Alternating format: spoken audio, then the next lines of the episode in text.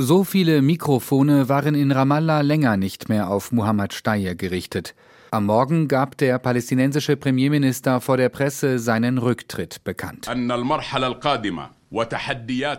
Die Herausforderungen verlangen neue politische Regelungen, die die neuen Realitäten im Gazastreifen berücksichtigen, die Gespräche nationaler Einheit und den dringenden Bedarf eines innerpalästinensischen Konsenses. Dieser muss basieren auf breiter Beteiligung und der Ausweitung der Kontrolle von ganz Palästina durch die palästinensische Autonomiebehörde. Es war ein komplizierter Satz, der Rücksicht auf viele Befindlichkeiten nehmen sollte. Und die Struktur der palästinensischen Autonomiebehörde ist ja auch kompliziert. Sie übernimmt seit den 1990er Jahren Aufgaben, die teilweise an einen Staat erinnern, Dabei gibt es einen souveränen Staat Palästina gar nicht. Und autonom agieren kann die palästinensische Autonomiebehörde wegen der israelischen Besatzung des Westjordanlandes auch nicht. Bis heute ist die PA, wie sie auch genannt wird, der erste Ansprechpartner bei den Palästinensern für die sogenannte internationale Gemeinschaft. Sie soll den Weg zu einem palästinensischen Staat bahnen. Israel wirft der PA vor, eine zu große Nähe zum Terror zu haben.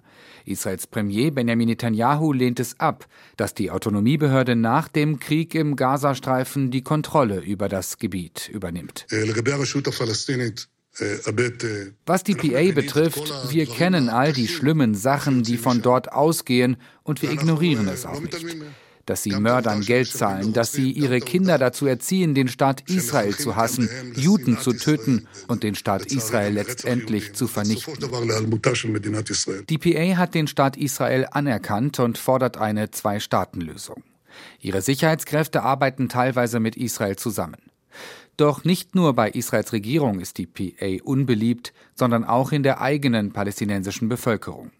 Seit fast 20 Jahren wurde die Regierung nicht mehr demokratisch legitimiert. Präsident Mahmoud Abbas ist 88 Jahre alt. Etwa 90 Prozent der palästinensischen Bevölkerung fordern laut einer Umfrage der palästinensischen Denkfabrik PCPSR Abbas Rücktritt. Sorgt der Rücktritt des Premierministers dafür Aufbruchsstimmung? Jihad Harb ist Politikwissenschaftler bei der Denkfabrik. Es geht hier um eine technokratische Regierung für das Westjordanland und den Gazastreifen. Sie soll die Institutionen der PA versöhnen und im Gazastreifen den Wiederaufbau begleiten. All das geht unabhängig von der Frage, wie beliebt der Präsident ist.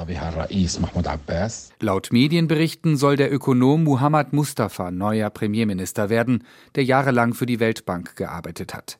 Die US-Regierung hofft auf eine Reform der PA. Mit weniger Korruption, mehr Fachexpertise und mehr demokratischer Legitimation. Eine solche PA könnte dann die Kontrolle über den Gazastreifen wiedererlangen. Anschließend soll die Behörde, das ist die Hoffnung in Washington, den Weg zu einer Zwei-Staaten-Lösung ermöglichen. Die jedoch lehnen große Teile der israelischen Regierung entschieden ab.